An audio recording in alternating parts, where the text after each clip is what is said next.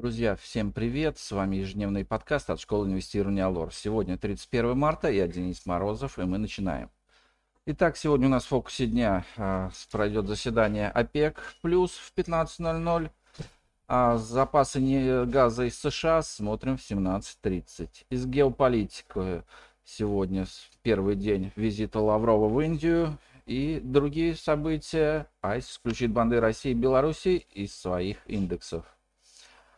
Ну а сегодня в выпуске большинство идей во втором эшелоне уже отыграно. А вчера основная спекулятивная активность вновь была сосредоточена на втором эшелоне. Более чем на 20% взлетели акции Петропавловск, Русагра и Интеррао.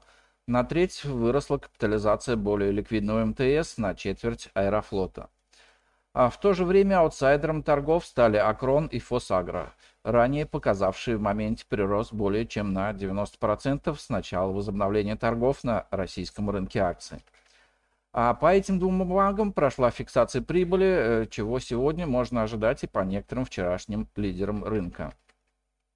А в целом же мы рекомендуем очень осторожно относиться к бумагам электроэнергетиков. А сильное падение промышленного производства России в этом году неизбежно, поэтому спрос на электроэнергию будет сокращаться. А кроме того, а, для обуздания инфляции власти могут разрешить э, повысить тариф на электроэнергию для населения темпами ниже инфляции. А по Аэрофлоту рекомендуем не только фиксировать прибыль, но и избавляться от бумаг в средних и долгосрочных портфелях. Последние дни акции авиакомпании взлетели на ожиданиях помощи со стороны государства для избежания банкротства. Но мы пока не беремся прогнозировать, через сколько лет компания сможет выйти на прибыльный уровень работы.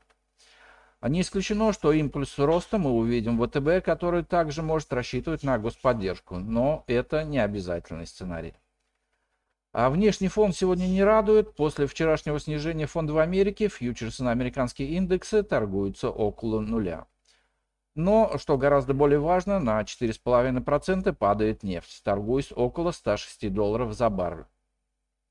А, таким образом, нефтяные котировки не смогли закрепиться выше 110 долларов и вновь отправиться, отправиться тестировать отметку 120 долларов. А есть риск того, что нефть пощупает на прочность 100 долларов за баррель. Впрочем, нефть торгуется очень волатильно, и новый отскок от нынешних уровней также не исключен. А против бумаг экспортеров также будет играть понижение укрепления, продолжение укрепления рубля. А вчера россиянин снизил темпы роста, отыграв у доллара лишь 0,8%.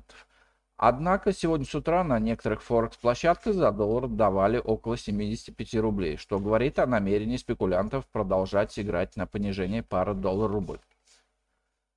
А судьба рубля и «Газпрома» во многом будет зависеть от схемы продажи газа за рубли и сроков начала ее реализации. Вчера президент Российской Федерации Владимир Путин провел переговоры с рядом своих зарубежных коллег по этому вопросу.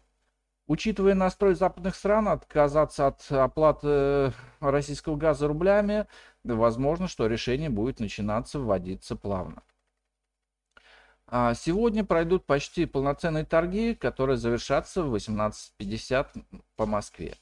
Некоторые СМИ сообщили об отмене шортов на московской бирже, но запрет коротких продаж снимается для участников клиринга по ряду цен бумаг, но сохраняется для клиентов брокеров. Итак, на сегодня это все. Спасибо, что слушали нас. Всем мира, добра и удачных инвестиций. И до встречи на нашем подкасте завтра. Представленная в этом обзоре аналитика не является инвестиционной рекомендацией, не следует полагаться исключительно содержание обзора в ущерб проведению независимого анализа.